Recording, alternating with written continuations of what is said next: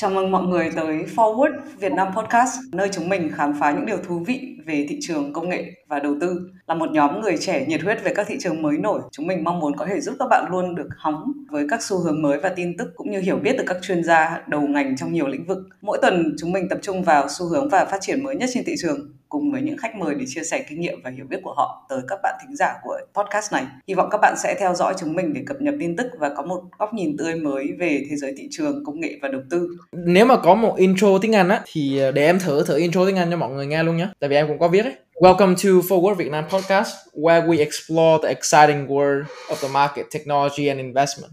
We are a group of young people who are passionate about emerging market and we believe that we can have you stay ahead of the curve by bringing you the latest news and the insight from the industry expert. Every week we focus on the latest trend and development in the market and we invite guests on our show to share their expertise and experience with our audience. Tune in to our podcast to stay informed and get a fresh perspective on the world of the market, technology, and investment. Nghe được không? Tiếng Anh nghe ok hơn đúng không? Ừ, cũng ok hơn. How if I tell you là cái in- intro này tiếng Anh 100% được viết bởi ChatGPT. Sau một vài ngày OpenAI mở cái ChatGPT này tăng hơn một triệu user hơi skeptical nhé vì là những cái câu trả lời mà mọi người hỏi cái con AI này ở trên mạng câu trả lời nó vẫn rất là chung chung nó không có quá nhiều chiều sâu ấy nhiều khi con người bị depressed thấy rất là nhiều người có nhiều tiền nhưng mà không có thời gian để tiêu tiền. Với cái sự hỗ trợ của AI thì có thể là trong tương lai chúng ta sẽ làm ít hơn nhưng mà cái năng suất làm việc vẫn cao và con người có thể nâng cao được cái chất lượng sống. Em không hề chỉnh sửa luôn. Và Ừ. cái phần tiếng Việt mà chị vào đọc ấy là 80% được viết và được dịch bởi ChatGPT. Thì chị không thể bất ngờ lắm tại vì gần hai tuần nay thì ở trên internet có rất nhiều bạn share cái cuộc hội thoại đối thoại với cả một con AI mà nó tự trả lời ấy. thì chị đã cũng kiểu có nghi, nghi ngờ là chị sẽ gửi mọi người một cái gì đấy liên quan đến AI tuần này Yeah, Phú thì thì sao? Phú uh, tuần vừa rồi có annoyed by ChatGPT hay là AI không? Annoy thì maybe 5-10% nhưng mà 90% thì thực sự rất là excited khi mà được thử cái cái công nghệ này thì đó giống như ở trong group chat mình thì Phú cũng có gửi vào những cái screenshot với lại những cái tweet mà người ta dùng với những cái use cases khác nhau của cái chat GPT này. Nói chung thấy là khá là thú vị. Cái con ờ, uh, AI này thì so far tôi thấy là dùng để tạo script diễn kịch này xong rồi dùng để dịch văn bản rất là hay xong rồi dùng để ờ, uh, cả kiểm duyệt code rồi nói chung là rất là nhiều rất là nhiều ứng dụng mà thấy mặc dù là chưa được hiệu quả mấy maybe là 70 80 phần trăm hay sao đó và còn vẫn còn những cái mistake nhưng mà so far thì rất là positive news for cái technology Yeah, for sure. Tuần vừa rồi thì chỉ dành khá là nhiều thời gian để test ChatGPT cũng như là thực sự dùng, vừa test mà vừa dùng nó vào trong cái công việc hàng ngày hay là trong công việc của chị luôn ấy. Ví dụ như lúc mà chỉ làm research, có một số topic search gọi là hỏi ChatGPT hoặc là lên search Google và để cho nó viết ra, xong rồi dùng luôn cái đoạn đó chỉnh sửa lại một xíu, làm thành quốc của mình luôn ấy. Và I mean là nếu một số người thì người ta sẽ bảo là that's lazy, right nhưng mà at the end of the day, like, the most important thing is gonna be about efficiency, right. Thì ví dụ như cái đoạn intro hồi nãy chỉ gửi, mọi người chỉ vào narrative ấy, thì đơn giản là chỉ chỉ nói là viết một cái đoạn giới thiệu podcast tên là Forward Việt Nam Podcast nói về market technology investment. Được host bởi một nhóm người trẻ đang khám phá emerging market with industry expert và mình có không có discuss về stock market và chỉ mời khách mời occasionally thôi. Thì nó sẽ generate là cái đoạn mà hồi nãy chị vào đọc ấy. À, cái đoạn tiếng Anh của của chị đọc ấy là một trăm phần trăm. Sau đó chị bảo là nó translate sang tiếng Việt thì nó translate. Thực ra là nếu mà so sánh kết quả translate với Google Translate thì nó cũng ngang ngang nhau. Mặc dù cả hai cái chưa có cái nào hoàn hảo cả. Nhưng mà đó là những cái mà chị thấy nó rất là thú vị trong tuần vừa rồi. Ngoài ra thì tuần này chỉ muốn giới thiệu với mọi người thêm về uh, nhiều hơn. Và người người nghe cũng như là phú với vào nhiều hơn về ChatGPT. Ừ.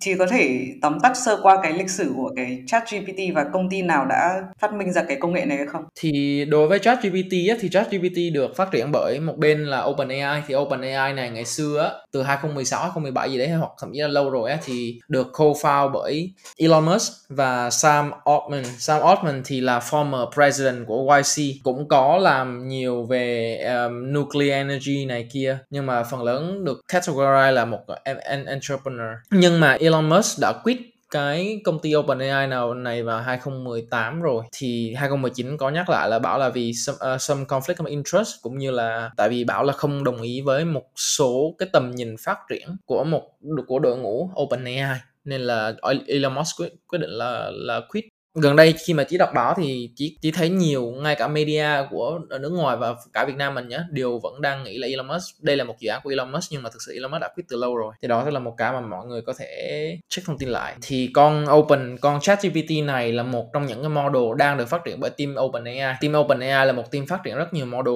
AI khác nhau và được dùng cho nhiều phương diện khác nhau. Nếu mà mọi người nhớ cái cái Mid Journey mà vẽ bức tranh bằng AI á thì bên OpenAI cũng có một model tên là DALL-E 2 và DALL-E 1 thì cũng là gọi là vẽ tranh giống như Midjourney vậy. Nó cũng là một cái model khác. Rồi còn có những cái model là GPT hay là um, Instruct GPT hay là Chat GPT này là những cái model nó tương tự nhau, nó có một số cái tương tự nhưng mà nó khác nhau và nó học bởi nhiều phương pháp học khác nhau. Thì um, để cụ thể hơn nhé thì ví dụ như con Chat GPT này á nó được phát triển bởi một cái phương thức gọi là reinforcement learning from human feedback. Có nghĩa là à, nó vẫn dựa khá là nhiều vào human labeler, là sẽ có một số người ngồi dán nhãn. Thì mọi người có thể tưởng tượng cái process nó sẽ là như này.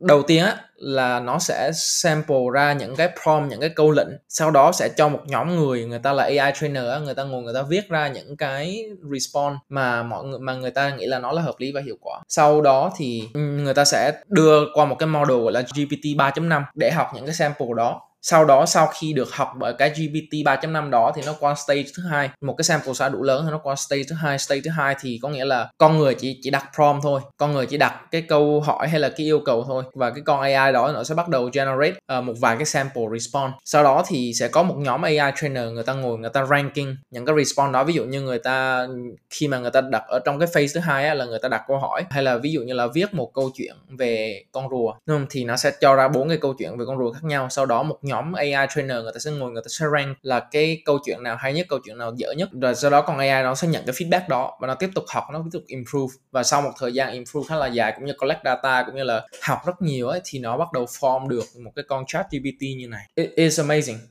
phân phát nhé là ở năm 2017 á, và tới năm 2019 á, thì bên OpenAI có phát triển một model để chơi Dota, Dota 2 và the fascinating thing nhé là cái là con AI này sau ở năm 2017 á, sau 2 tuần, 2 tuần tự chơi một mình có nghĩa là tự vào game tự chơi tự giải tự giải bản thân luôn ấy thì thắng được World Championship của Dota 2 và đến năm 2019 thì OpenAI lại mở một cuộc thi khác về Dota 2 và mời các team vô địch thế giới đến đánh. Và con OpenAI này đánh thắng tất cả các team đó live luôn trên sóng truyền hình luôn.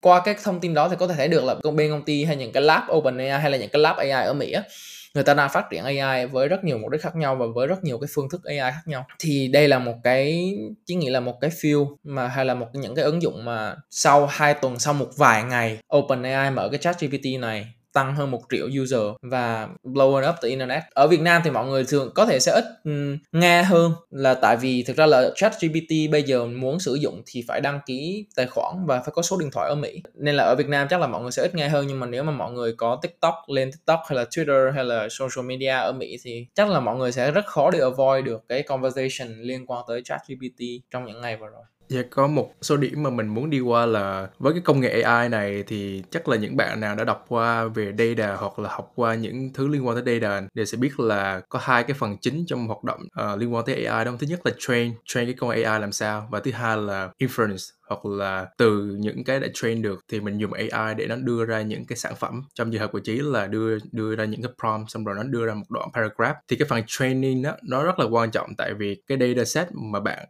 dùng để train con AI nó quyết định rất nhiều tới cái thành quả, cái cái sản phẩm của con AI đó. Một khi mà thế giới mà càng có nhiều con AI thì cái differentiation ở đây là cái nguồn data của bạn có phải là proprietary hay không? Và liệu nó có clean hay không? Nó có reliable? Nó có high integrity hay không? Và phú thấy là cái cái AI technology nó cũng là một lần nữa amplify cái network effect. Tại vì nếu một con AI nó kiểu quá siêu giỏi cho search engine đi, thì người ta sẽ dùng mỗi con đó thôi. Tại sao phải vọc nhiều con khác nhau, đúng không? Thì càng ngày cái con AI nó càng sử dụng cho search engine nó càng ngày càng giỏi, thì những cái con AI khác sẽ không ai dùng nữa. Và một cái con AI khác chẳng hạn giống như trong Robo Advisor là con nó kiểu hỗ trợ cho những nhà đầu tư với cái mong muốn đầu tư tư có những plan khác nhau của người ta với cái nguồn vốn của người ta, mà cái con robo advisor nó nó advise cho người ta quá là tốt đi, thì tại sao người ta phải try những con AI khác, đúng không? Bây giờ thì maybe là generalist với mình thấy với lại ChatGPT, nhưng mà sau có thể nó sẽ phân ra more là specialized, right? Những con AI chuyên review code, giống như là, như bên GitHub, có GitHub Pilot or something. Và sau này ví dụ Robo Advisor sẽ có một con AI chuyên ở đó con AI chuyên cho search engine, một con AI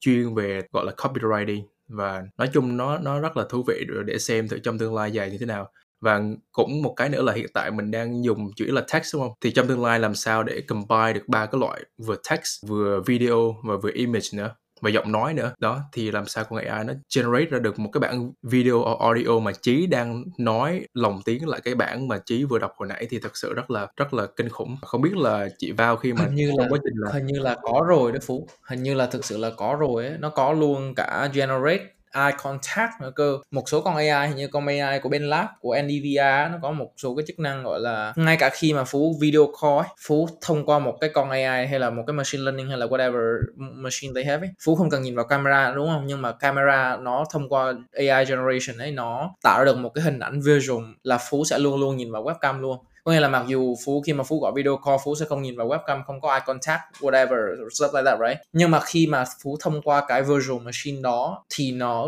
nó xuất hiện trên màn hình của người gọi với phú là phú sẽ luôn luôn nhìn vào camera và nhìn vào eye contact luôn chỉ có xem cái demo đó rồi và it was crazy. Nếu mà cụ thể là về những cái mà phú nói thì những cái con bot mà phú nói đó thường chỉ qualify nó là machine learning nhiều hơn. Con ai đó thì nó sẽ là một cái loại ai khác hay là nó là task specific ai hoặc là nó được train để làm một cái gì đó cụ thể hơn. Nhưng mà cái công nghệ ai mà bên chat, bên open ai và chat gpt hay là bên open ai và những cái lab đang làm ấy, nó gọi là nó, bác Chamath có nhắc tới một lần trong podcast với Lex, on Lex là AGI là artificial general intelligence. Thì những con AI artificial general này nó nó sẽ có những cái đặc điểm khác, có nghĩa là nó more general hơn. Nó sẽ là cạnh tranh trực tiếp với những cái con specific task luôn ấy.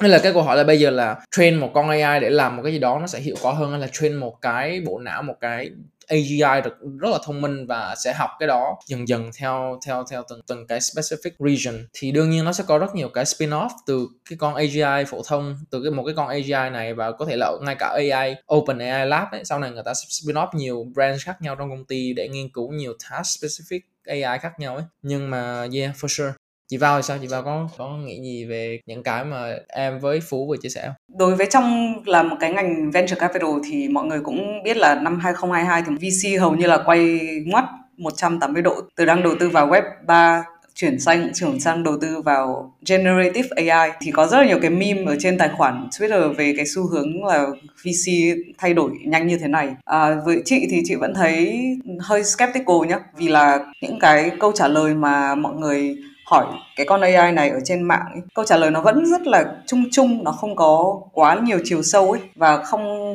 không không thực sự là đưa ra một cái ý kiến mà kiểu có một cái opinion riêng của nó ấy. Nó nghe nó khá là neutral thì chị chưa thấy impress cho lắm. Nhưng mà có thể là nó là một cái điểm bắt đầu cho một cái trend một cái xu hướng rồi là một cái nền tảng mới ở trên công nghệ là generative AI thì có một số startup ở Đông Nam Á cũng đã bắt đầu um, bắt đầu build bắt đầu tạo những cái gọi là AI cho content marketer. Chị thấy cũng thú vị. Trước khi cái trend generative AI này nó thành hot thì mấy bạn AI ở Đông Nam Á không được nhiều sự chú ý cho lắm. Mà tự nhiên năm nay nó thành trend này là các bạn này tự nhiên kiểu viết rất nhiều content về generative AI chỉ khi nào mà nó rất là giỏi về trả lời cái, các cái câu hỏi đấy một cách specific hơn, có ý kiến kiểu riêng hơn và có thể là dịch ra các thứ tiếng tiếng Việt, tiếng Indo, rồi nhiều thứ tiếng một cách tốt hơn, thì chị thấy là nó sẽ, cái cái trách đấy nó improve itself. Còn đâu bây giờ thì chị thấy nó đang vẫn vẫn đang, cái con AI đấy nó vẫn chưa được hoàn thiện lắm. Đấy là ý kiến riêng của chị thôi. Thực ra nếu mà nói về nhiều ngôn ngữ thì em nghĩ là là con ChatGPT này đang support khá là nhiều ngôn ngữ đấy, nếu mà mọi người lên test thử xem. Ví dụ như mọi người có thể prompt nó bằng tiếng Việt, có nghĩa là ra lệnh cho nó bằng tiếng Việt luôn cũng được và nó sẽ respond bằng tiếng Việt luôn. Hay là mọi người có thể cho nó bắt nó translate từ tiếng Việt sang tiếng Nhật hay là whatever, right? Thì em nghĩ cái đó nó khá là thú vị. Ờ, mọi người có thể lên test em nghĩ là về cái mặt language, nhiều nhiều language khác nhau thì em nghĩ là con này khá là khá là xịn đấy em chưa, đương nhiên là em không đủ biết quá nhiều thứ tiếng để em test được hết, nhưng mà đấy, nếu mà ai biết nhiều thứ tiếng, mọi người có thể lên test thử xem. Với em thì em, sau một một vài thời gian qua thì đương nhiên, quay lại cái câu chuyện của của Val nhé là nó chưa có generate được, gọi là, opinion riêng ấy thì VM nó make sense, tại vì nếu mà mình nhìn vào cái model train của nó nó được label bởi human. Và đương nhiên là những cái nào mà được label bởi human thì nó sẽ có error riêng. Và và để tránh được những cái model nó bị bias về mặt opinion ấy, tại vì một số cái vấn đề, ngay cả human nó cũng có bias opinion mà. Nên là em nghĩ là bên bên team đó đôi khi cũng sẽ ừ, avoid, you know, like create a strong personal opinion statement ấy. Đó là cái câu chuyện mà sau đây những cái giai đoạn tiếp theo của chat GPT hay là GPT-3 hay là GPT-4 á, nó sẽ dùng những cái model nào để nó train những những cái câu trả lời này và những cái data nào. Ví dụ như bây giờ mọi người ừ, nếu mà đọc kỹ model thì có thể thấy là nó nó nói luôn là limitation là cut off day sẽ là từ 2021 trở đi. Lý thuyết những kiến thức mới từ 2022 thì nó sẽ không trả lời được. Có nghĩa là ừ, em em sẽ khi mà em nhìn vào cái này thì em sẽ đặt câu hỏi là cái gì có thể improve được và cái gì có thể không improve được. Thì riêng quan điểm của cá nhân của em thì em nghĩ là nếu mà nó có một cái database lớn hơn và nó có thể respond nó có thể collect, collectively learn these opinion thì em nghĩ là nó, những cái đó có thể improve được. Những cái mà chị nói có thể improve được. Và Theo về mặt neutral hay không thì đó là kiểu một cái distinction giữa artificial intelligence với lại human intelligence rồi thì đó giống như chí nói thì này vẫn là label bởi con người đúng không? Thì uh, supervised training thì người ta muốn avoid cái bias nên người ta phải làm như vậy. Và thực sự là để sau này dù có increase tới mức mấy nữa đi nữa thì uh, tôi nghĩ là cái cái emotional or sentimental element ở trong những cái đoạn văn nó sẽ không thật sự giống như một con người mà viết ra cái đoạn văn đó. Nếu mà bạn viết gọi là tính là effectively mà để copywriting thì nhiều khi cái con ờ, AI nó viết hay hơn. Nhưng mà để viết lại một cái novel một cái cuốn tiểu thuyết mới hoặc là một bộ truyện giống như Harry Potter đi thì phú nghĩ là phải cần có một cái sự sáng tạo của con người vào đấy thì nó mới đem tới cái sự thăng hoa mới được. Và cái năm ngoái thì em cũng có dịp uh, tiếp xúc với một công ty làm về personal AI thì cái công ty đó nó người ta train bằng dữ liệu reply email của cái người user và tất cả những message trong ví dụ như iMessage, Messenger, Instagram và cố tạo ra một cái version giống nhất với cái người user đó và để giúp cho cái người user reply email, reply message một cách tiện nhất. Là nó sẽ suggest cái cái message. Thì cái cái takeaway người ta rút ra là, là cho những professional email thì con AI nó gọi như là respond gần như là perfect là những những cái gì mà người user định viết luôn. Nhiều khi còn viết hay hơn và rất là professional mà không bị offensive nữa. Nhưng mà trong những tin nhắn ví dụ với người thân với bạn bè thì có những hoàn cảnh nó chưa rút ra được những cái emotional context hợp lý bằng hoặc là ví dụ như mình nhắn tin với người yêu á thì cái con AI nó vẫn chưa biết được cái signal là nhìn cái avatar như thế này hay là cái gì đó. Nó sẽ cho ra những cái lời tin nhắn uh, ước ác hơn một chút.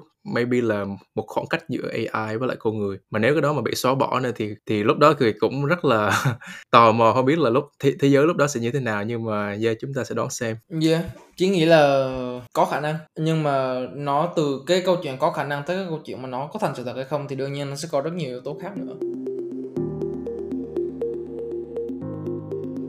Với những cái dữ liệu đó thì mình có thể đặt câu hỏi tiếp theo là cho chị vào với lại phú nghĩ luôn là với mọi người đối với cái con AI chat GPT những ngày vừa rồi, cái, với cái những cái mà mọi người có thể observe được từ response từ người khác thì mọi người nghĩ cái gì sẽ tiếp theo? Mọi người nghĩ những cái job nào sẽ disappear, những cái job nào sẽ thay đổi? Hay là liệu AI nó có thay thế được toàn bộ công việc của mọi người hay không? Hay là cái hướng đi của những người trẻ người ta đang looking into, you know, job market hay là develop skill thì nên nên avoid và nên học học những cái skill này khi mà thấy một cái emerging technology đang grow như này chắc là chị vào trước đi ha. Ừ, chị cũng đang muốn chia sẻ. Thì uh, thực ra cái con AI này nó rất là tiện lợi đối với gọi là có thể nó có khả năng replace cái entry level job nhé ví dụ như là trong cái quá trình làm việc đầu tư chẳng hạn thì mình phải viết investment memo nghĩa là một cái document là tại sao mình lại đầu tư vào công ty này cái market size rồi là cái um, tiềm năng thị trường của cái mô hình này là bao nhiêu? Rồi là từ trước đến nay thì có những cái công ty nào trong cái mô hình này được đầu tư và lịch sử của gọi là những cái fact rồi là statistics số liệu liên quan đến cái mô hình này? Thì những cái đấy nó hơi nó nó hơi kiểu nhàm chán một chút tại vì là mình phải uh, dành nhiều thời gian để kiểu Google research rồi là đọc báo rồi đọc Crunchbase rồi là tìm những cái, tìm tòi những cái tài liệu mà nó không, nhiều khi là từ rất nhiều nguồn khác nhau và không có available ở trên public. Và thậm chí là mình phải trả tiền để thì mới có thể đọc được, ví dụ như là Crunchbase thì nếu mà cái con AI này nó tập hợp được tất cả các dữ liệu đấy và chị chỉ cần hỏi một câu là, ok, ta đang muốn tìm hiểu một cái ngành model mới này, mày có thể cho ta biết là ai đã đầu tư vào cái ngành này và hiện tại là có những cái công ty nào comparable được comparison cho cái công ty này. Và chỉ cần time như vậy thôi là nó đưa ra cho chị một đến hai trang giải thích thì coi như là chị không cần tuyển analyst nữa rồi. Nó có tiềm năng hoặc là có nguy cơ là thay thế được những cái job entry level job mà của các bạn analyst. Còn cái lời khuyên hoặc là cái mà chị nghĩ là nó không nó sẽ không thay đổi được đấy là cái sự sáng tạo như trí với cả phú nói. Thì um, nó sẽ không có khả năng kiểu kể kể ra một câu chuyện ấy. Chị nghĩ là một bạn analyst um, có sức sáng tạo có khả năng làm content làm podcast như thế này hoặc là kiểu viết hoặc là tự tạo một cái tiktok video chẳng hạn thì chị chưa nghĩ là mà tiktok video mà kiểu có thể là th- tạo thành trend ấy thì thì chị chưa nghĩ là ai chưa có khả năng làm được hoặc là thay thế con người ở thời điểm một hai năm sắp tới. Thế thế nên là chị nghĩ là có có một chút siêu linh ở đây là đối với một uh, người trẻ thì nên dạ, rèn luyện cái khả năng sáng tạo này khả năng làm được content này vậy nên là bọn mình mới quyết định làm cái podcast này và bọn mình cũng đang muốn là expand cái team ra ấy. có thêm một bạn intern nữa để giúp bọn mình gọi là sáng tạo hơn trong cái đoạn là content rồi khách mời rồi làm thế nào để thu âm tốt hơn à, edit tốt hơn thì đấy thì chị nghĩ là cái skill mà về storytelling và creative thì AI nó chưa nó chưa làm được tốt như con người đâu. Dạ yeah, còn về phần Phú Phú nghĩ là, là giống giống như chị Vào nói thì chắc là sẽ có nhiều entry level role sẽ bị ảnh hưởng đúng không? Thì ngoài entry level role thì Phú nghĩ là có một vài business model cũng sẽ bị ảnh hưởng bởi cái con AI này ra đời. Nếu mọi người ở Mỹ không biết là những nước khác có không nhưng mà ví dụ có mô hình như là Course Hero hoặc là Jake những cái platform mà giúp giải homework ấy, thì Phú thấy là giờ Phú thả thử vài câu lên thì cái câu này nó return answer nó cũng rất là chính xác. Thì đó là một cái cái cái ví dụ mà người ta sẽ không cần phải subscribe for Course Hero or check nữa, hoặc là đơn cử là lead code chẳng hạn. Đấy, thì bây giờ người ta chỉ cần copy cái question thôi và quăng lên cái con AI này thì nhiều khi nó sẽ return được cái answer. Phú không rành là lead code subscription model như thế nào mình mình cũng chưa lead code cho nó bao giờ nhưng mà đó đơn cử là một vài business model nó sẽ có thể disrupt và một cái công ty khác nữa copy AI Phú cũng dùng vài lần là kiểu nó giúp mình viết blog post ấy, tức là mình drop cái title hoặc là vài keyword của của cái paragraph thì nó sẽ suggest cái idea. Thì câu này essentially doing the same thing but even a, a better efficiency right? Nên là rất là thú vị. Nhiều khi nó nó tạo ra một cái disruption tới rất nhiều business model mà bây giờ mình chưa lường trước được mà nhiều khi là bây giờ CEO những công ty đó đang đang gọi là lạnh sống lưng về cái mặt creativity thì đương nhiên là Phú nghĩ là công nghệ AI này sẽ như chỉ nói là có possibility là nó sẽ replace hoặc là close the gap nhưng mà Phú thấy thì còn rất là xa bởi vì là con người mình sống theo gọi là narrative driven tức là mình tin theo một cái narrative gì đó. Ví dụ như những ba tụi mình ở đây trong podcast này rất tin vào technology tin vào công nghệ tin vào sự tiến bộ. Thì có những bạn khác tin vào ví dụ như tôn giáo chẳng hạn hoặc là một nhóm nhạc đó, đó đều là narrative. Và cái narrative của con người đặc biệt là trong nghệ thuật á tức là một bạn nghệ sĩ, nếu mọi người để ý những cái album khi mà ta xuất ra là đều là từ những cái, gọi là, personal experience, người ta trải qua, gọi là, thất tình nào đó hoặc là cái cái quá trình lớn lên người ta như thế nào xong người ta truyền tải những cái đó vào cái album người ta xong rồi hát và truyền đạt lại cho khán giả. Thì cái đó cũng giống như là một cái narrative uh, driven. Phú thấy thì cái con AI này nhiều khi sẽ không làm được đó bởi vì nó được train bởi existing data mà cái đó thì bị limited. Nên là yeah so far thì đó là những cái cái observation mà phú thấy sẽ happen maybe sẽ happen. Để chí provide mọi người cái data của từ phía của chí nhé. Sau những thời gian những hôm vừa rồi chí ngồi test cũng như là chí xem rất nhiều tiktok rất rất nhiều tiktok nói về gpt bây giờ tiktok của chí ngập tràn chat gpt luôn. Thì chí sẽ nói cho mọi người lại những cái mà chí được observe từ những cái video đó, những cái tiktok đó. Đầu tiên là đã có người hỏi chat gpt sáng tác một bài hát, sau đó người ta đánh đánh lại chorus của bài đó và đọc lời của bài đó luôn. Sau khi người nói chat gpt là generate một cái bài hát về nội dung gì đó, xong rồi nói làm sao những cái chord nào để đánh cái bài đó. Sau đó những người đó người ta biết đánh và người ta biết hát, người ta đánh hát lại bài đó. Đối với chí mặc dù cái lyrics nghe nó vẫn hơi hơi chuối, nhưng mà giai điệu phần giai điệu rất là hay. Một cái là một bài hát mà với chỉ nó với chỉ nó là radio tier uh, ờ, song right? Đã có người test lead code rồi và chỉ tự tin luôn là sau này các công ty tuyển tech không thể nào làm remote interview được lead code cả. Maybe là bắt buộc phải làm in person hoặc maybe là phải đổi structure của của interview tại vì nó solve được toàn bộ lead code. Bật cả những cái problem khó. Tại vì lead code thì không thể nào dài được có nghĩa là một cái limitation của ChatGPT khi mà viết code á là in case mọi người chưa biết nhất là nếu mọi người lên, mọi người gọi là viết cho mình một đoạn code Python làm cái gì đấy, nó sẽ viết được. Nhưng mà nó nó có giới hạn số dòng và ví dụ như những cái model code mà nó structuring, nó mấy ngàn dòng, mấy trăm, mấy mấy chục ngàn dòng thì đương nhiên nó sẽ không làm được vì nó quá dài. Nhưng mà ngắn thì nó làm được và list code thường thường thường nó sẽ ngắn thì nó làm được hết. Chỉ có thấy luôn những cái ứng dụng như là viết câu chuyện, viết văn sáng tạo, đọc lên thấy rất là dễ thương. Thực sự là bản thân khi mà chỉ nghe cái những người đó đọc lên rất là thương nói chung là những ngày vừa rồi á, không những chỉ tự test, mà chỉ còn lên youtube, lên tiktok để chỉ explore tất cả những cái mà mọi người test nữa. Và có một số người bạn chỉ share privately nhá, là người ta viết luôn cả, viết thử luôn cả một cái DeFi protocol dùng ChatGPT và deploy được thành công luôn. Thì chỉ nghĩ là cái cái possibility về mặt creative và về mặt sáng tạo hay là những cái đó với chí nhá chí nghĩ là nó không limited. Thực sự là riêng cá nhân chí chí nghĩ là nó không limited và nó sẽ đại học được. Với chí thì cái core principle ấy là ngay cả emotion hay là psychology hay là whatever ấy nó cũng là based vào science. Và cho tới khi mà những cái scientific study đó nó bắt đầu được generate và mọi người tưởng tượng có thể là ví dụ như một cái máy nào đó một cái machine learning nào đó uh, nó dùng thực sự nó dùng AI nó dùng cái model AI khác để học ấy, thì nó có thể tổng hợp được những cái study đó mà nó nó học được cách con người Ờ, feel emotion EQ các thứ các thứ develop EQ này kia chỉ nghĩ cái possibility nó rất là lớn. Có thể là mọi người chưa chưa thực sự xem những cái video đó là chưa thực sự chứng kiến là đôi khi mọi người đương nhiên sẽ có skeptical và chỉ hiểu cái vấn đề đó. Thì đấy, đây là cái lý do tại sao chỉ đang share cái data của chị và những cái mà chị thấy được trong những hôm vừa rồi về cái phần implication và job ấy, thì job đầu tiên chỉ nghĩ nó sẽ disappear khỏi thị trường là copywriter 100% luôn. Chỉ tin 100% copywriter sẽ sẽ disappear khỏi thị trường. Các bạn trên Upwork hay là các bạn đang làm copywriter thì chỉ nghĩ là các bạn nên be aware. Tại vì uh, ChatGPT là một trong những model đầu tiên free public.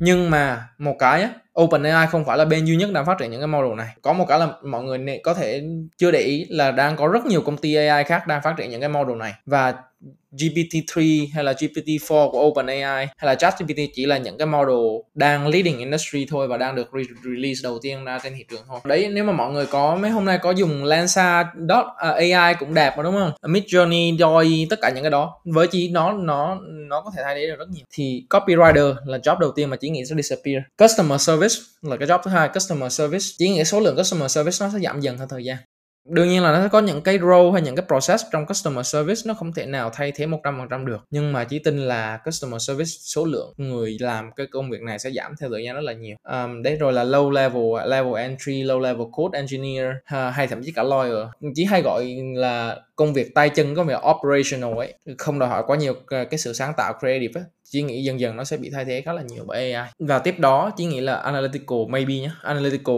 không có assumption này. Đôi khi analytical là một cái job rất khá là thậm chí còn nguy hiểm hơn công việc tay chân để mà bị thay thế bởi AI ấy. nên là đó là những cái mà chỉ cái takeaway của chị sau những hôm vừa rồi mà chị ngồi nghiên cứu khá là nhiều về về về chat GPT và Phú có một câu hỏi dành cho hai người nha. Thì uh, nếu mà giờ cái con AI này sau này nó powerful như vậy rồi thì con người những người mà bị replace bởi cái job đó thì mọi người nghĩ sẽ làm cái gì tiếp theo hoặc là những bạn trẻ mà gọi là cái kỹ năng chưa chưa đủ thì sẽ làm gì tiếp theo? Đây đây là một cái câu chuyện về về history à, ngày xưa khi mà automation hay là automation hay là các nhà máy nó đi đi vào hoạt động ấy internet đi vào hoạt động này kia thì mọi người lúc đó cũng hỏi là nếu mà automation máy móc nó làm hết công việc của con người ở trong nhà máy factory á thì con người sẽ làm gì á? Thì câu trả lời đối với chị nó sẽ là restructuring thôi của social job thôi. Factory ngày xưa mọi người thấy rất nhiều người làm factory đúng không? Bây giờ nó ít hơn rất là nhiều đặc biệt là những cái factory ở những cái nước phát triển. Phần lớn là máy móc làm hết. Thì sau này, đương nhiên khi mà những cái công việc customer service hay là này kia nó disappear thì nó sẽ có những cái công việc khác được sinh ra, những công việc rất là mới được sinh ra cho con người, có thể là higher level,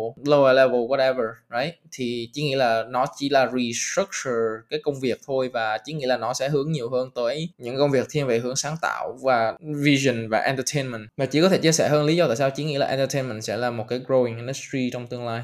Ờ, còn vào thì sao? Vào nghĩ như nào? Agree, agree. Thì lúc trước thì chị mấy phút trước chị cũng đã chia sẻ rồi thì chị thấy thứ nhất là creativity, thứ hai là critical thinking thì cái đấy AI nó chưa làm được. Tại vì có những cái trend ở trên TikTok hay là YouTube mà nó thành trend nó không rất là khó hiểu một cách rất là khó hiểu ấy. Thì cái đấy nó khá là random thì chị nghĩ là nếu mà các bạn trẻ tiếp tục phát triển cái creativity, critical thinking và có thể th- tự tạo cho mình trở thành content creator thì there's nothing can replace you guys.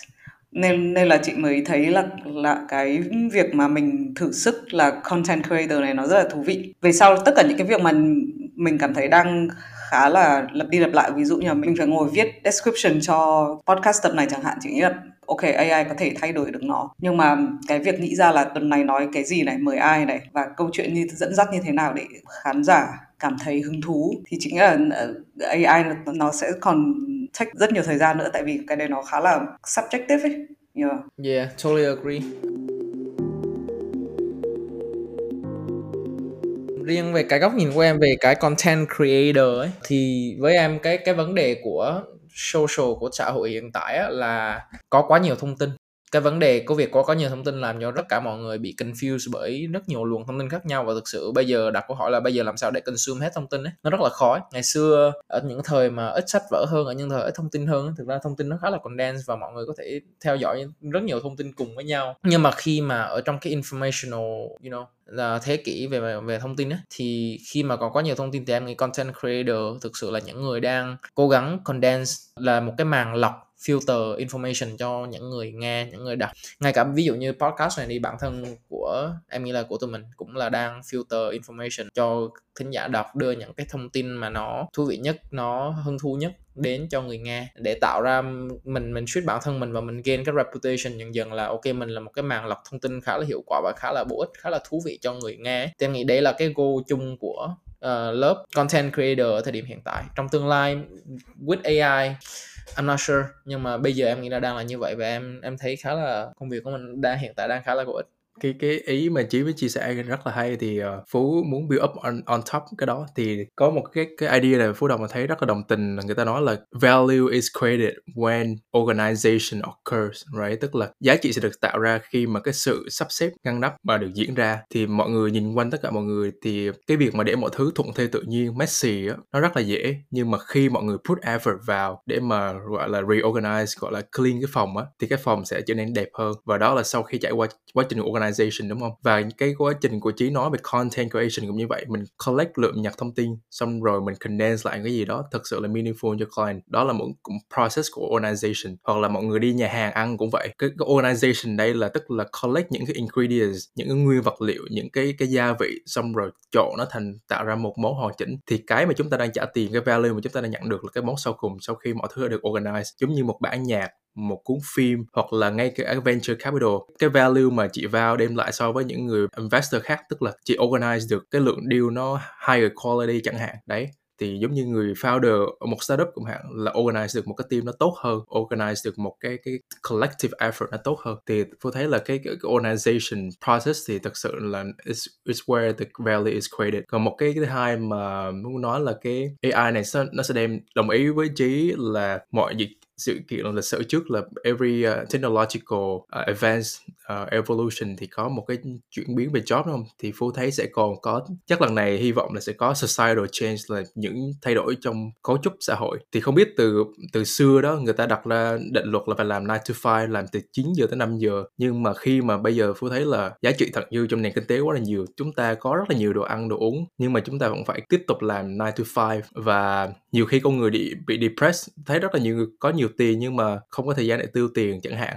Thì maybe tôi thấy ở Anh hay có những nước ở châu Âu đang testing cái cái 4 day work week là làm việc 4 ngày model. Thì maybe là với sự hỗ trợ của AI thì có thể là trong tương lai chúng ta sẽ làm ít hơn nhưng mà cái năng suất làm việc vẫn cao và con người có thể nâng cao được cái chất lượng sống thì cái đó là cái cái positive mà phú rất là excited từ cái con AI này. Ừ nhân nhân tiện phú nhắc đến chuyện là rất là nhiều thừa thãi trong thế giới đặc biệt là đồ ăn thì tình cờ là ba bạn uh, Phú, Trí và chị Vào thì đều vừa phát hiện ra là cả ba đều đang theo một cái chế độ uh, gọi là nhịn ăn gián đoạn intermittent fasting chắc là Phú với Trí thì chị cũng chưa hỏi do rõ ràng cho lắm nhưng mà với chị thì uh, cũng có, vừa là, vừa vừa là có lý do từ, kiểu, công việc là mình đang muốn tìm hiểu thêm về xu hướng đầu tư ở trong health tech, công nghệ về sức khỏe và đổi mới sáng tạo về y tế.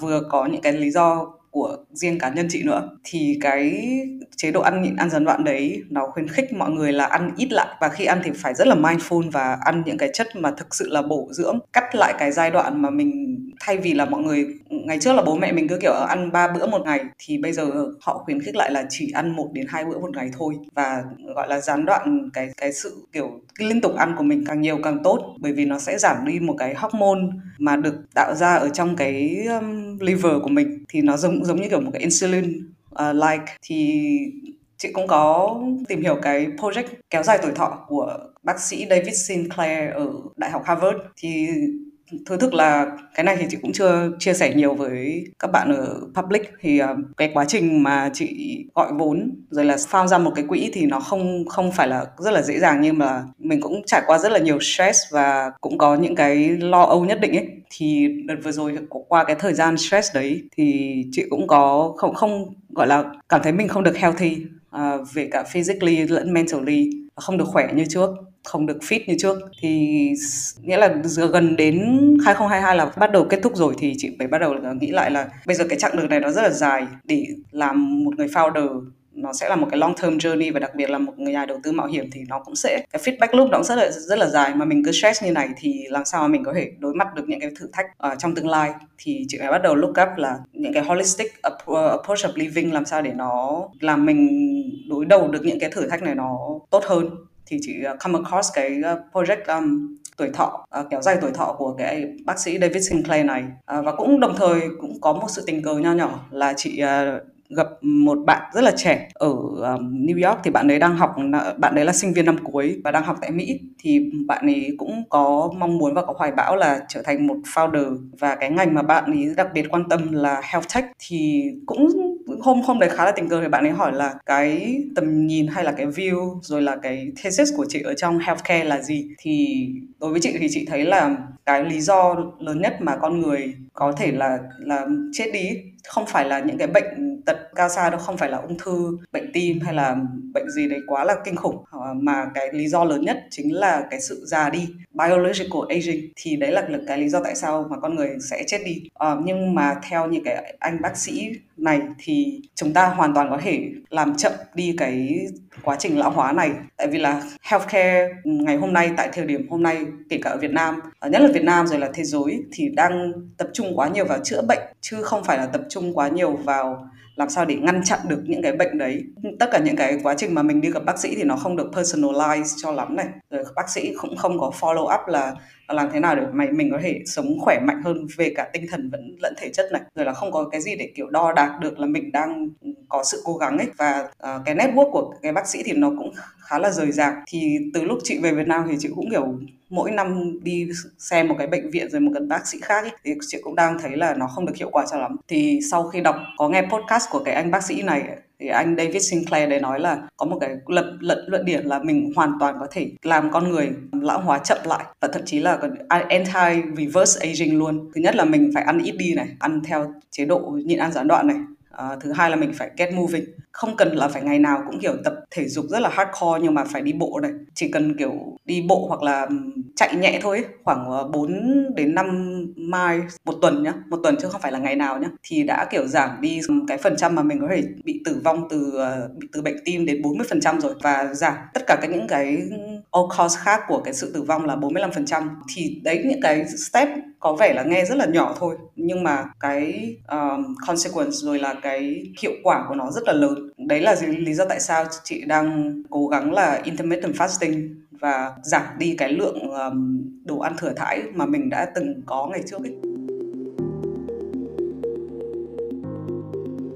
để để cho mọi người dễ follow up hơn thì chị có thể chia sẻ high level research homework của chị về hai cả hai topic luôn nhé là anti aging và intermittent fasting trước thì để chỉ nói sơ qua cho mọi người về cái gọi là aging aging industry nhé nó có một ngành y học gọi là aging nghiên cứu về lão hóa luôn. Thì cái thesis của cái industry này của những cái research của Dr. Sinclair hay những bác sĩ Sinclair hay là những người ở trong ngành á là aging hay là lão hóa là một cái bệnh của con người. Nếu mà mọi người để ý cái cách mà con người bị lão hóa và và và, và mất đi á nó rất giống với bệnh. Khi mà một khi mà mọi người bị bệnh đúng không? Thì một cái bộ phận nào đó trong cơ thể con người của mọi người yếu đi. Và sau đó nếu mà nó nó ngừng hoạt động thì mọi người sẽ bị bệnh nặng hoặc là mọi người sẽ mất đi.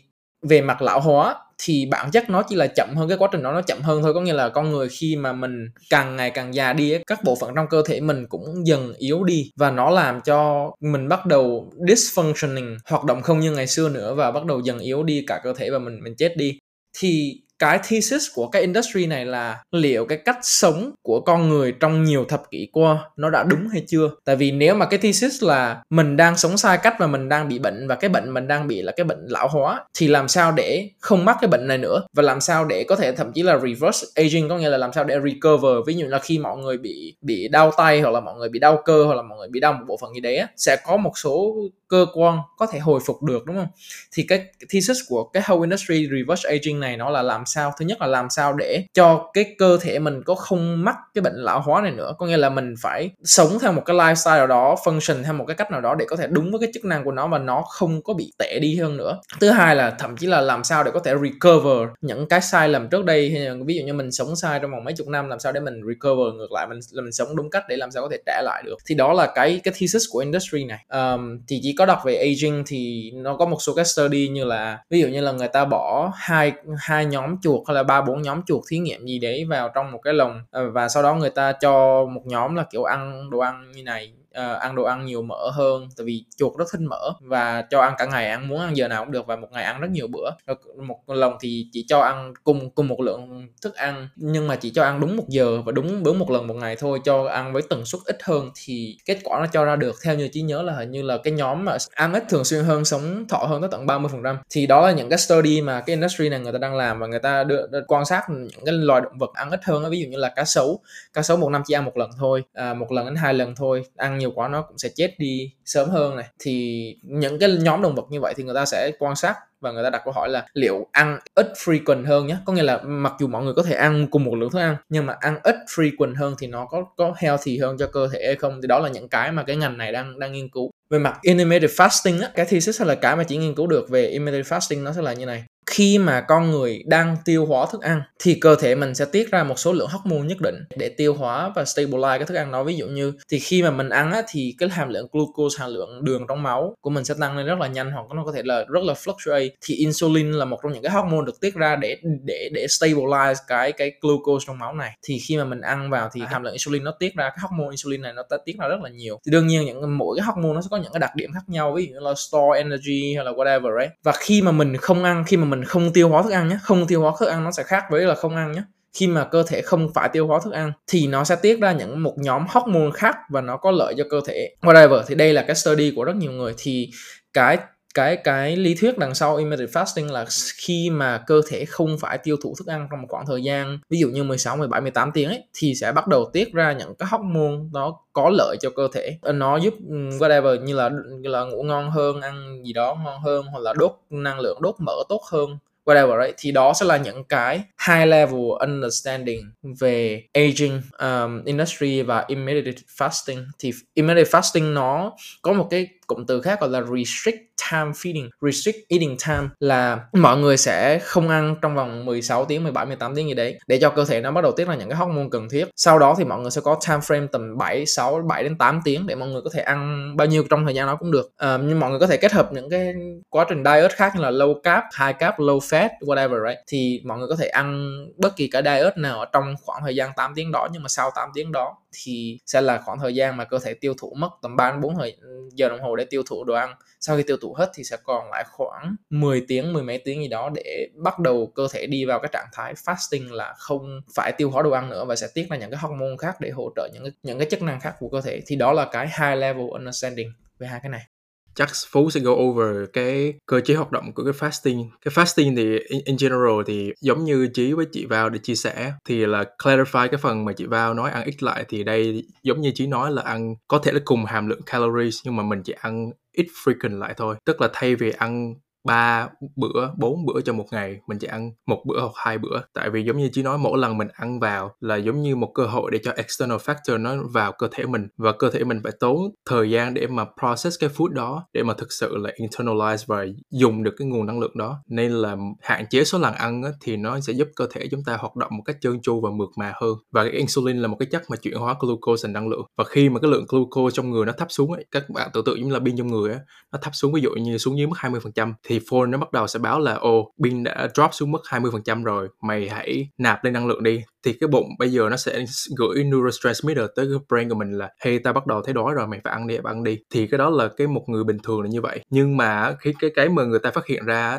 thì cái glucose là một nguồn năng lượng, nhưng mà nhiều khi nó không efficient bằng cái ketone keto là một cái chemical khác, bởi vậy có thể là một người đã nghe tới cái keto diet. Thì ngày xưa người ta chỉ nghĩ là chỉ có glucose là được dùng để cho não mình hoạt động. Nhưng mà qua cái quá trình fasting á, thì người ta phát hiện ra keto giống như là một cái nguồn năng lượng energy nó còn sạch và more efficient hơn là glucose nữa. giống như mọi người đi đổ xăng có nhiều loại regular, premium. Thì maybe cái keto này là loại, cái loại xăng xịn mà tất cả tế bào và đặc biệt là não của mình, nếu mà burn keto nó sẽ more efficient hơn là dùng glucose mọi người tưởng tượng cái pie chart đi một người bình thường không có sử dụng fasting là sẽ dùng như 80% glucose 20% ketone chẳng hạn. Thì đó là lý do người ta thường xuyên thấy đói và người ta có thói quen là phải ăn. Nhưng mà một khi mình chuyển qua chế độ fasting á tức là mình đã dùng hết cái cường độ glucose trong máu mình rồi và bụng mình đã, đã send signal lên ê tao đói tao đói quá. Nhưng mà mọi người vẫn ignore. Mọi người cứ để ý mỗi, mỗi lúc mọi người bị đói mọi người ignore một đoạn á mọi người sẽ không thấy đói nữa. Đó là cơ thể bắt đầu chuyển qua giai đoạn là lấy glycogen từ gan của mọi người. Và nếu mà lấy hết glycogen là cái tượng lượng glucose bị tồn động trong gan ấy, thì cơ thể sẽ bắt đầu burn fat thì mọi người giảm cân được là cũng nhờ đây luôn. Tức là mọi người đã reprogram lại cái bộ não mọi người để hey, tao không cho mày thêm glucose đâu, mày phải burn cái fat đi. Xong cái bát fat đó người ta sẽ burn fat sẽ được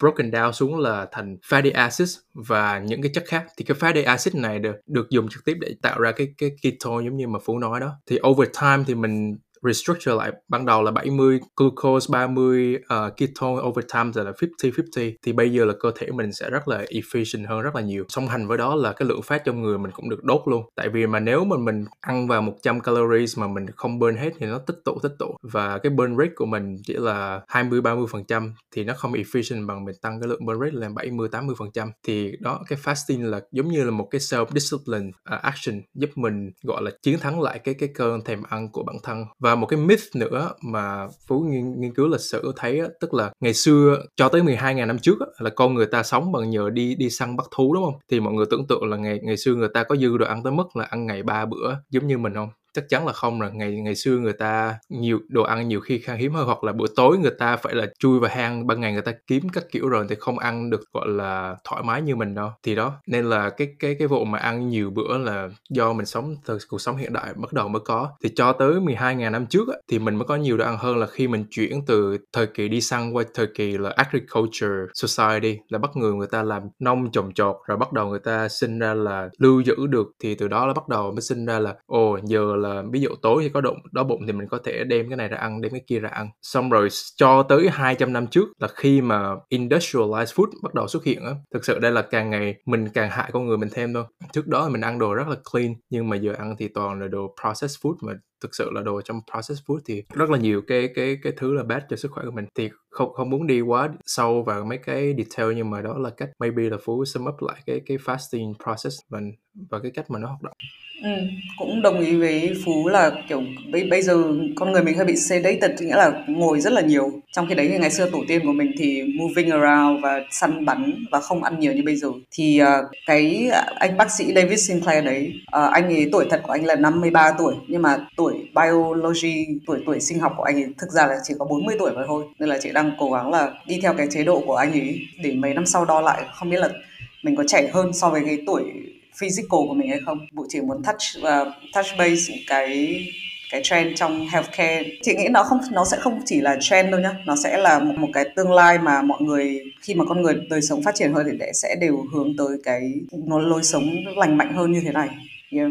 yeah for sure. Em em em cũng nghĩ là cái healthcare trend này cái aging này nó sẽ là một cái emerging industry. Tại vì Dr. Sinclair bác ấy cũng claim là bác ấy tin rằng 100% bác ấy tin là 100% là đã có người được sinh ra và người đấy sẽ sống tới ít nhất là 300 tuổi hoặc là thậm chí là sống hoài. Dựa vào những cái công nghệ hay là những cái experience hiện tại mà cái ngành của bác ấy đang làm ấy và thậm chí bác ấy cũng đang tự thí nghiệm ra bản thân mình luôn. Tại vì như mọi người biết là trong y học ấy khi mà người ta phát minh ra phát triển ra một cái protocol gì đó mới hoặc là một cái gì đó mới ấy, thì phải thông qua một cái quá trình testing rất là lâu lâu thậm chí nó mất tới tận mấy chục năm ấy. Và rõ ràng là để mà test xem thử là con người mình mấy chục năm sau có chết không thì nó là một cái quá trình test rất là lâu ấy. Và những người người ta nghiên cứu được cái này á, người người ta bây giờ người ta, kiểu, chẳng cần phải đợi test, người ta thử nghiệm trực tiếp trên người người ta luôn ấy. Và người ta chấp nhận, người ta hiểu về cái này, người ta tự tin vào cái thesis của người ta và người ta cứ chơi luôn ấy. Thì Dr. Sinclair, em có xem tập đó, thì bác ấy bảo là bây giờ bác ấy 50 tuổi cơ thể đang là 40 nhưng mà tim của bác ấy đang là 20 tuổi. Thì em em cũng khá là impressive với cái đó và đó là lý do tại sao em cũng có đọc và bắt đầu nghiên cứu về cái ngành này mặc dù chưa nghiên cứu sâu tại vì thời gian có hạn mà. Phải làm về những công việc về crypto, về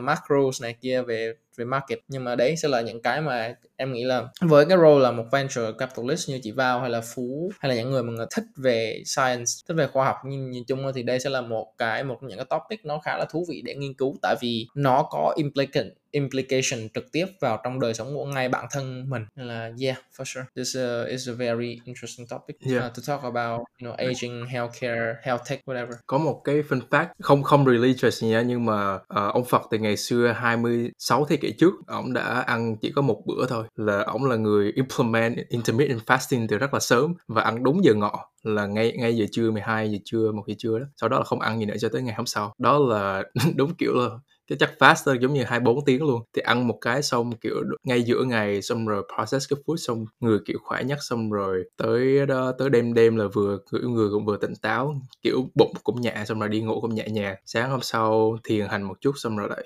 ăn lại. Còn nói về cái cái aging thì giờ phú touch on một chút á, thì maybe là out of all of the cutting edge technology thì cái anti-aging với lại reverse aging là Phú hơi skeptical một chút là Phú luôn đặt câu hỏi là um, ok mình được sống lâu hơn thì, thì tốt nhưng mà mình sống lâu rồi rồi mình sẽ làm gì? Tiếp theo ấy. Tại vì cái structure một cuộc đời của người bây giờ ví dụ như 60 đến 80 tuổi thì mình biết được là ví dụ như mình chỉ có 60 năm thì giờ ai cũng biết là cái cái tuổi từ 20 đến 30 hoặc là mid 30s của một con người rất là đáng giá. Thì mọi người biết là nó rất, rất là đáng giá này mọi người gọi là dành rất là nhiều tâm huyết ở đây để làm theo đuổi những hoài bão của mình và tạo ra được những cái giá trị điên rồ đúng không? Tại vì mọi người biết là thời gian của mình có hạn. Và khi khi mà ví dụ mình sống được dài ra đi thì lúc đó mình sẽ đổi cái mindset ô giờ mình sống lên 300 rồi thôi mình cái chiêu chill tới tầm 50 tuổi rồi tính sau chẳng hạn. Hoặc là một cái trường hợp khác nữa ví dụ như những người già người ta già đi á, thì người ta không còn gọi là đủ minh mẫn để ờ, handle những cái managerial role đúng không? Thì người ta mới step down để cho những cái thế hệ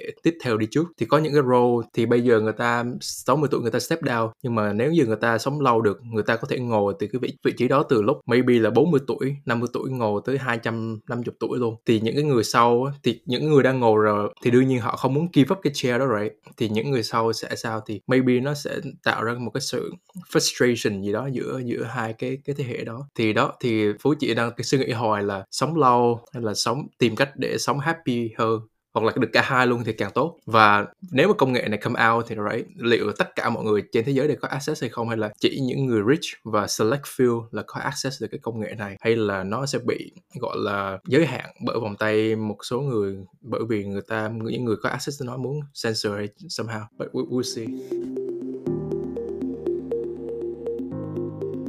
Okay, yeah, good and bad nhé. Let me try to unpack this for you. I, tại vì chị cũng có nghĩ về cái này rồi. Đầu tiên á, Phú vừa nói tất cả những cái mà negative impact mà cái này có thể mang lại, right? Let me try to to give you some positive. Đầu tiên là mình nếu mà mình đặt câu hỏi là nếu mà mình sống lâu hơn thì thì sao ấy thì mình có thể đổi ngược lại role một xíu là ví dụ như con người bây giờ chỉ sống được 20 tới 30 tuổi thì sao? Ừ, thì mọi người sẽ phải speed up cái expectation của mình lên và đương nhiên nó sẽ có những cái công việc mà nó phải truyền tay nhau nhiều hơn ví dụ như một người người ta ngang mười mấy tuổi người ta sẽ bắt đầu phải đi làm. Rồi là ngang hai mươi mấy tuổi là người ta sẽ bắt đầu chuyển giao cái cuộc đời của mình, chuyển giao công việc của mình, chuyển giao cái sự nghiệp cơ ngơi, những cái gì mình được xây dựng được cho một người khác, đúng không? Thì cái câu chuyện là khi mà một con người, nếu mình có khả năng sống tới tận mấy trăm tuổi hay là lâu hơn ấy, thì đương nhiên cái expectation nó sẽ khác. Cái cái điểm tốt đầu tiên có thể thấy được là sẽ có rất nhiều dự án mà cần có long term vision và cần có long term process thì sẽ được, sẽ nhiều nhiều dự án như vậy hơn, được build. Ví dụ như những cái dự án như là của Elon Musk hay là của NASA hay là những cái space space project này kia, đúng không? Không gian này kia. Những cái dự án đó là những cái dự án cần rất nhiều thời gian để build á thì hiện tại lý do tại sao space industry nó đang đi xuống là vì vậy vì tuổi thọ con người nó không cho phép người ta theo những cái dự án nó quá lâu và đương nhiên là khi mà anti aging nó nó phát triển được thì những người người ta tầm năm 60 70 tuổi người ta vẫn sẽ consider người ta là trẻ và người khi mà người ta consider bản thân người ta là trẻ thì người ta vẫn sẽ có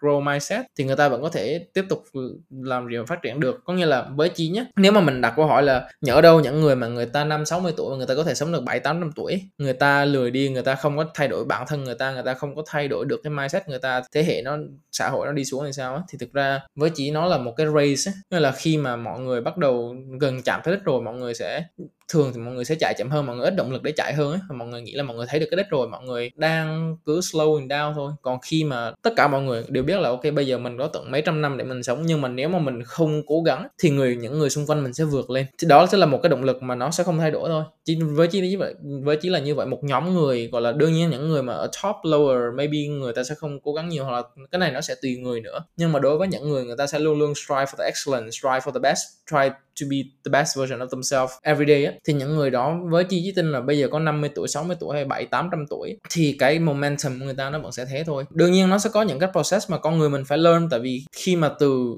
đó ra là từ tuổi thọ trung bình 7 80 tuổi lên 100 tuổi thì nó slightly change, đúng không? Thì nó không có thay đổi nhiều quá, nhưng mà ví dụ như bây giờ nó nó thay đổi một phát lên một ngàn tuổi hoặc là bảy, vài trăm tuổi gì đấy, thì đương nhiên cái con người nó phải bắt đầu learn những cái different expectation, different perspective, học cách unlearn, học cách open minded even when you old, stuff like that, right? Thì đó sẽ là những cái tích cực mà chị thấy được. Còn cái câu hỏi là liệu nó có equal access không thì câu trả lời của chị chỉ tin là không. Straight up forward là chỉ tin là không. Cho tới khi cái rõ ràng là cho tới khi cái technology này nó bắt đầu quá rẻ và mọi người bắt đầu có access và nó sẽ mất một thời gian. Nhưng mà cái cái câu hỏi mà chí cũng hay tự đặt câu hỏi của mình là nếu mà chỉ có một nhóm người có thể sống lâu được thôi và cái nhóm những người xung quanh mình không sống lâu được, thì liệu nó có vui hơn hạnh, nó có hạnh phúc hơn hay không? Hay là nó sẽ làm cho mình trở nên cô đơn hơn? Tại vì khi mà mọi người có thể thấy là những cái nhóm người mà người ta bảy, tám mươi tuổi 90 tuổi, đôi khi người ta vẫn còn minh bẩn nhưng mà đó là cái thế hệ người ta khác, bạn bè người ta khác, thế thế giới người ta lớn lên nó khác rồi thì đôi khi xung quanh người ta không ai hiểu được, người ta đang nghĩ gì, không ai hiểu được, người ta phải trải qua cái gì trong quá khứ cả. Thì đôi khi đó là những cái cảm giác nó rất là cô đơn. Thì đó đôi khi sẽ là một cái động lực để cho những cái nhóm elite trên thế giới bắt đầu share cái công nghệ này ra rộng hơn. Nghĩa là người ta không muốn có, có cảm giác cô đơn đấy mà người ta muốn là càng nhiều người sống cùng thế hệ với mình sống càng lâu với mình càng tốt ấy thì đôi khi đó sẽ là một cái động lực để cái công nghệ này được spread out ra xã hội một cách tốt hơn. Nhưng mà for sure nó sẽ take time và I'm not even sure if I be able to see this right. Nhưng mà it is what it is. Just uh, try trying our best to adapt. Ừ, chị thì khá là bullish thôi tại vì thực ra là mình đang không phải là nhìn cái công nghệ này như là mình muốn bất tử ấy, mà chị chỉ muốn là khi mà mình già đi, mình sẽ không bị suffer bởi những những cái bệnh mà hoàn toàn có thể tránh được. Ví dụ như ung thư chẳng hạn thì chị chị muốn là kiểu càng về già thì mình sẽ age một cách gracefully và không bị, đấy, không không bị suffer. Còn cái công nghệ này có accessible với mọi người hay không thì chính là các startup sẽ có thể làm cái công nghệ này nó accessible tới mọi người hơn được. Vì vậy là chị đang tìm những bạn nào mà có những cái đổi mới để làm cái công nghệ kiểu prevention of illness này nó nó dễ dàng nó accessible hơn tới những thị trường như là Việt Nam. À, vì chị nghĩ là healthcare hay health tech thì không thể nào mà đi theo cái treatment mãi được bởi vì nó nó sẽ luôn là đi sau ấy. Mà mình là người đầu tư vào mạo hiểm hoặc là những cái đổi mới sáng tạo thì mình nên là try to prevent it first. Uh, tại sao cứ phải có bệnh rồi mới đi chữa đúng không? Ừ, thì đấy là cái quick check của chị thôi. Để kết thúc chương trình thì mình có thể điểm lại với những cái ờ, thông tin vĩ mô như mọi khi và có một số gọi là startup hoặc cũng không hẳn là startup mà công ty public không mà không phải crypto đang có bờ vực là phá sản. Thì ví dụ như là bạn Kavana là một cái sàn và car dealer là một cái sàn bán ô tô mà đã dùng rồi online. Thì ở Đông Nam Á thì có một số câu chuyện uh, lấy cảm hứng từ Kavana ví dụ như là Caro và Kaosam thì các bạn ấy đều chuẩn bị lên sàn ấy chuẩn bị lên IPO và nếu mà cái tin Cavana mà nó thực sự là bankrupt chuẩn bị phá sản như thế này thì nó ảnh hưởng rất là lớn tới Caro và Kasam là hai cái niềm hy vọng lớn nhất của Đông Nam Á trong nghĩa là trong năm sau ai sẽ là lên sàn được. Thì hai bạn Caro và Kasam đấy là ứng cử viên sáng giá nhất mà cái bạn Cavana ở Mỹ thì lại đang gần như là phá, sắp phá sản như thế này thì khá là tệ. Đấy là chị đấy là cái mà chị muốn kể qua thôi. Yeah, điểm qua thông tin về về macro thì hiện tại ở, ở Ờ, trên thị trường stock Mỹ tuần vừa rồi đang ừ, hình như là đang đi xuống đang đi xuống một ít thì sẽ có một số cái article nó bảo là recession fear là tank stock thì với chỉ thì cái này nó là khá là valid thôi, tại vì recession thực ra nếu mà nói là recession fear thì chỉ nghĩ là tất cả mọi người, phần lớn là analyst hay là những hedge fund ở trên thế giới, người ta đã bắt đầu cook into price in cái giá của thị trường là recession is coming rồi. Nhưng mà lý do mà bây giờ thị trường nó đi xuống nữa, chỉ nghĩ là nó sẽ là chỉ là cái câu hỏi là cái bear market này mọi người đang expect nó sẽ kéo dài bao lâu hay thôi. Nếu mà nó dài hơn kỳ vọng thì đương nhiên là thị trường nó sẽ tiếp tục đi xuống. Và người ta đương nhiên là người ta đang không biết là bao giờ cái lãi suất sẽ là peak. Nghĩa là Federal Reserve đã vừa thông báo luôn là đã vừa hint hint không phải thông báo mà vừa hint luôn là có khả năng sẽ tăng thêm 0.5% nữa. Uh, lãi suất trong đợt tăng lãi suất tháng 12 tiếp theo chứ không có dừng lại để xem thị trường nữa. Thì đôi khi đó là một cái tin tức mà thị trường không muốn nghe. Và đấy và rõ ràng là những cái job market nó vẫn đang strong thì không biết là bao giờ cái cái chuyện mà tăng lãi suất nó sẽ giảm và thị trường nó có bị short hay không ấy. Có nghĩa là nếu mà bây giờ mọi người để ý là khi mà tăng lãi suất càng lâu và tăng lãi suất càng nhanh như như này á, thì business rất struggle và người ta không vay được vốn những một số cái business người ta phải người ta thứ nhất là người ta không raise được vốn này thứ hai là người ta không có tại vì liquid thanh khoản trong thị trường nó ít hơn mà thứ hai là người ta không có tìm được liquidity để người ta ví dụ như nhập vật tư vay nợ nhập vật tư bán xong trả lại nợ ấy, thì những cái đó là những cái operational funding đó rất nhiều business người ta sẽ struggle và cái cái margin người ta bị ảnh hưởng người ta lỗ này kia thì nó rất nguy hiểm cho tới với cái mặt supply đang tăng lãi suất như này thì rõ ràng là một cái consequence rõ ràng là đang destroy supply Đấy, demand thì không biết demand Man thì bây giờ vẫn chưa biết là nó có destroy được không. Nhưng mà well that's that's the that's the, the take away from you know how the market reacting right now. Chỉ không nghĩ là bây giờ mọi người mới bắt đầu sợ recession đâu mà chỉ nghĩ là các đối với thị trường á, đã sợ rồi đã sợ sẵn rồi. Mà bây giờ cái câu hỏi là bao giờ thì thị trường sẽ bắt đầu có thời gian để time in và recover từ cái peak interest rate hike đó và bao giờ thì inflation nó sẽ giảm. Về cái câu chuyện về Kavana thì thực ra là em thấy khá là vui nhé personally em thấy khá là vui vì thực ra sắp tới em planning là maybe sẽ mua xe ở Mỹ. Nếu mà mọi người có cơ hội đi mua xe ở Mỹ năm 2021 thì mọi người mới hiểu được. À không 2022 chứ đầu năm 2022 cuối năm 2021 thì mọi người mới hiểu được là cái car market used car nhé nó crazy như nào. Trải nghiệm của chị nhé mọi người có thể tưởng tượng là khi mà mọi người đi mua xe ở dealer á mua xe cũ thì thường dealer người ta sẽ sửa xe lại đúng không? Người ta sẽ chăm chút lại chiếc xe cho nó đẹp để bán được giá cho nó cao. Và mọi người tưởng tượng là cái car market ở thời điểm cuối năm ngoái chỉ đi mua ờ, uh, chỉ đi mua cho người thân ấy nó tới mức độ mà xe bị móp vào dealer người ta không thèm sửa lại luôn và người ta bán mà vẫn có người mua và tranh nhau mua luôn ấy. Mọi người tưởng tượng là một chiếc xe hôm đó là chỉ hẹn đi xem xe tận 3 chiếc khác nhau trong một ngày. Và vừa tới thì cả ba chiếc đều bị bán đi luôn. Có nghĩa là mình vừa tới phát xong có người khác lấy, lái xe đi luôn rồi. It was crazy. Giá của xe mở xe cũ năm 2021 ấy. Nghĩa là năm ngoái là năm 2021 thì đã bắt đầu bán xe của năm 2022 rồi, đúng không? Nhưng mà giá của xe cũ được ra mắt năm 2021 nó còn đắt hơn cả giá của xe mới năm 2022 order nữa cơ thì ừ. it was how crazy the car market was in in the US thì bây giờ nếu mà công ty một công ty car car lớn như này mà phá sản thì đương nhiên sẽ có một cái loạt xe được thanh lý rất rẻ trong thị trường và nó giảm giảm giá của used car thì that's actually a um, positive news to me. Cái đấy làm chị hơi ngạc nhiên tại vì là mọi chuyện nó thay đổi quá nhanh chỉ trong vài tháng nhá. Cái công ty Cavana này đang nợ 4 tỷ và 2,6 tỷ inventory nghĩa là xe cũ mà đang chưa bán được. Khi mà hai, cuối năm 2021 thì nó phát triển rất là tốt bởi vì là lãi suất thì vẫn đang thấp này rồi là supply chain thì chưa chưa có nhiều gọi là disrupt như là năm nay. Đấy nhưng mà thực ra là cái mô hình cả của cái bạn Kavana này fundamentally là cũng troublesome tại vì bạn ý trung bình nhá bạn ấy mất 81 ngày để có thể bán được ờ, một cái xe cũ. Nghĩa là rất là lâu cái um,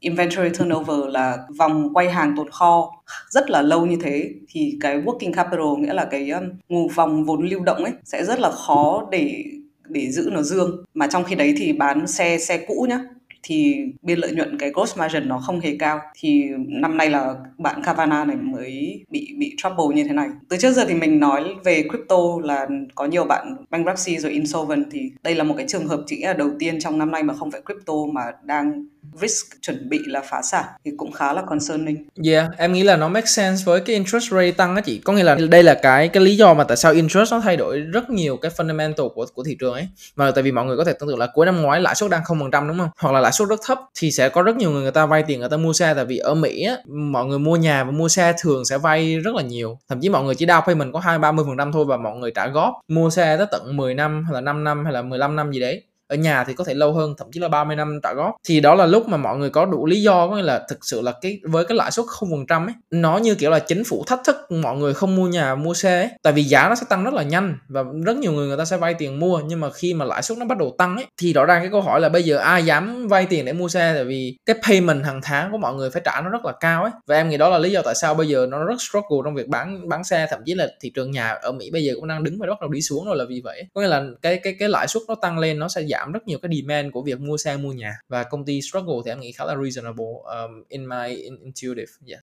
Um, nói chung mình cũng hơi hơi ngạc nhiên một chút khi nghe Carvana bankruptcy tại vì mình mình không có nghiên cứu kỹ về cái business model công ty này. Ban đầu impression của mình tưởng là nó là asset light nó vẫn là một cái marketplace giống như những công ty khác tức là chỉ là facility transaction giữa cái bên bán cái xe cũ đúng không? Với bên muốn mua là mình chẳng hạn. Thì không ngờ là công ty này nó lại run inventory và run 4 tỷ như chị vào nói khi nãy thì thật sự rất là nhiều. Và khi mà interest rate nó nó đổi như vậy thì nó ảnh hưởng tới tới uh, maybe một là cost of debt right? Thứ hai là nó ảnh hưởng tới lại cái demand cái cái consumption từ cái người end user thì giờ nó nó lòi ra cái issue này. Thì đúng đúng như chí nói thì phú cũng đang tìm kiếm gọi là sắm cho một con xe thì thực sự là crazy crazy. Cái cái used car giá mà nhiều khi tính ra không make sense khi mua bằng một cái con xe mới luôn. Thì hy vọng đây là uh, mặc dù là không không có vui vẻ gì mấy với những gì sẽ diễn ra maybe tới những người nhân viên và người thân của những nhân viên của Carvana chẳng hạn hoặc là shareholder Carvana nhưng mà có thể là nó sẽ giúp làm giảm được cái giá used car một chút đi tại hiện tại ờ, uh, tôi thấy cái đó khá là unreasonable. Yeah. Wow that's crazy. Khi mà tại vì chỉ về mình về đây mấy tháng nên chỉ cũng không theo dõi thị trường xe ở Mỹ mà nếu mà bây giờ vẫn vẫn crazy như vậy thì damn that's crazy. Và uh, để để cho mọi người tò mò là tại sao giá xe cũ ở Mỹ nó vẫn đắt hơn xe mới nhé là tại vì không có xe mới để mọi người mua. Bây giờ nếu mà mọi người muốn đặt xe mới thì mọi người phải mất tầm vài tháng thì xe nó mới giao đến nhà ấy. và lý do lý do mà tại sao xe mới nó khan hiếm là tại vì supply chain disruption. Supply chain đặc biệt là ờ, chip uh, chip short shortage trong năm vừa rồi nó rất là nặng. Nó ảnh hưởng rất nhiều tới công ty xe một cái số liệu mà chỉ có theo dõi được nhất là số lượng inventory của Toyota hay là Honda gì đấy á, ở Mỹ nhé trong năm 2021 hay là 2022 gì đấy giảm uh, after covid giảm gấp 10 lần hay là gấp 5 lần gì đấy so với pre-covid. Có nghĩa là trước khi covid là số lượng sẽ inventory hình như là 40 triệu import car gì vào trong uh, Mỹ á, thì năm sau covid nó chỉ còn là mười mấy nghìn hay là mười mấy triệu xe thôi. Thì I mean là khi mà chỉ thấy cái số liệu đó chỉ bảo là damn that's gonna be a, a rough year. Thì đó là lý do tại sao nếu mà mọi người vẫn đang thắc mắc là nó không make sense với mọi người là lý do tại sao xe cũ nó vẫn đắt hơn xe mới tại vì khi mà một người người ta muốn mua xe thì người ta đang cần xe đi ngay và người ta không thể nào đợi tới tận 6 7 tháng hay là tận một năm người ta mới nhận được xe thì they would they rather spend you know uh, một ít tiền người ta sẵn sàng chi cái tiền nhiều hơn để mua một chiếc xe cũ. Thay vì mua một chiếc xe mới là vì như vậy. Ừ, very interesting. Chị thấy tuần này mình cũng bàn về rất nhiều topic rồi. Thì uh, chắc là uh, mình sẽ ending cái tập này ở tại đây. Không biết là uh, chị về phú có cái sharing gì là uh, để kết thúc chương trình hay không? Một cái sharing chắc là một cái phân phát story mà không biết mọi người đã nghe chưa thì uh, cái bác phú nhớ không nhầm tên là Robert Moore là một cái bác mà đã giúp gọi là những cái người founders founding fathers của cái nước Mỹ này á finance cái cuộc chiến. Thì cái ông đó là bị vào tù bởi vì là tức là mọi người tưởng tượng là một người giúp cả một đất nước finance một cuộc chiến tranh đó, tức là cái cost rất là nhiều và ông này phải là một chuyên gia về tài chính đúng không? Thì sau khi mà chiến tranh kết thúc á ông ta thấy là cái khối tài sản của ông ta bị mất đi rất là nhiều bởi vì chiến tranh. Nên ông ta kêu, thôi ta không muốn dấn thân vào chính trị nữa ta đi gây dựng lại tài sản đã. Thì ông làm nên được rất là nhiều, nhưng mà có một cái thương vụ là ông ta trắng tay. Mà ngày xưa trước khi cái cái bankruptcy law nó nó nó được tạo ra thì nếu mà bạn làm mất nhiều tài sản quá của mọi người thì bạn phải đi tù. Xong rồi những cái người founding fathers thấy có gì đó sai sai, tại sao một người mà giỏi như vậy giúp đất nước, gọi là, kiếm tiền để mà finance cái chiến tranh như vậy mà giờ phải ngồi tù? Thì có cái gì đó wrong wrong rồi thì mấy người đó mới ngồi sụm lại với nhau. Ồ giờ làm ra cái bankruptcy law. Tại vì mình cũng đang nói Kavana nên mình nhớ tới câu chuyện này. Thì bây giờ giống như mọi người đã biết thì bên Mỹ này á, thì nếu mà có LLC hoặc là những cái cái business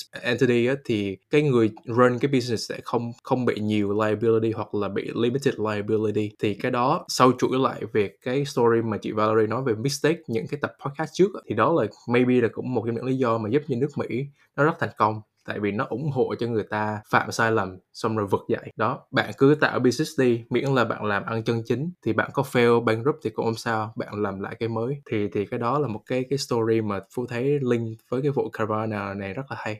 Bro, you gotta go. Nó rất giống em, cái thời điểm mà em ở Mỹ chị bao. Chị bao có để không? Nghĩa là, bro, you so intense, like ok cái cái, like okay let, let's share something fun right? Like you go you gotta go touch some grass right now. You gotta go touch some grass. Um ok để để để chia sẻ cái một cái gì đó nó nó ít intense hơn cho mọi người nhớ là tuần vừa rồi lần đầu tiên chỉ được đi EDM Fest ở Sài Gòn cái uh, Revolution á rất là enjoy. Uh, I, I really enjoy it. Um, it was amazing. Right cái âm nhạc chỉ là một người yêu âm nhạc đích thực nên là chỉ vào đó thực sự là nói ra nhìn đôi khi mọi người không tin nhưng mà thực sự là chỉ chỉ đến để nghe nhạc thôi thì it was amazing right? Um, it looks lit bro. they, yeah I saw that. It looks lit. It was yeah it was amazing. It was amazing. Armin Van Van Buren so whoever. His music was amazing right? Và Christmas đang tới rồi thì mọi người uh, West, Sài Gòn bây giờ nó nó nó không có lạnh được ấy, thì chắc là chỉ cũng, tuần sau chỉ cũng sẽ đi Huế Huế chơi. Để ít nhất là hưởng được cái lạnh, mặc dù ở Huế nghe nghe đồ đang rất là mưa nhưng mà cũng về thăm gia đình một xíu với cả là cũng đi ăn đồ ăn ở Huế một xíu hở một ít lạnh trước khi sang lại Mỹ chứ uh, mang tiếng ở về Việt Nam ăn Christmas nhưng mà ăn Christmas trong thời thời trong thời tiết nóng thì nó cũng hơi kỳ. Um, hôm trước cái story yeah, bạn đăng mà Hà Nội giữa giữa mùa mùa mùa đông tháng 12 mà 31 độ hình như là chị vào ta. Đâu nó Hà Nội bây giờ lạnh lắm Hà Nội bây giờ mười mấy độ rồi. Hà Nội oh. bây giờ mọi người toàn toàn toàn đang rain là đang đang rét đấy Ồ, um, tại chắc xem nhầm thì, yeah. tầm một tuần trước thôi. Dạ yeah, thì uh, một tuần trước đúng rồi một con nóng. Dạ yeah, thì Phú thì chắc là một cái excited thì cuối tháng này thì mình đã plan trip là về lại bờ đông chơi tầm cỡ hai ba tuần thì đầu tiên chắc chắc là sẽ ghé lại bên Boston thì có connect lại một vài anh chị em với nó thì hy vọng sẽ sẽ là vui kết nối thêm bạn bè sau đó sẽ xuống New York maybe là ăn New Year ở đó xong rồi về lại Philly sẽ ở Philly cỡ hai ba tuần sau đó thì có thể làm việc từ Philly office hoặc Dallas office để mà có thể gặp team members. Nên là yeah rất là excited khi mà mới finalize được cái trip đó. Damn New Year ở Times Square was better right? No bro um, it's kind of crazy. Let me tell you this story. Có một năm kiểu Phú countdown ở Times Square và Phú và bạn phải show up 3 giờ chiều hoặc 4 giờ chiều ngay chỗ đó. Và một người tưởng tượng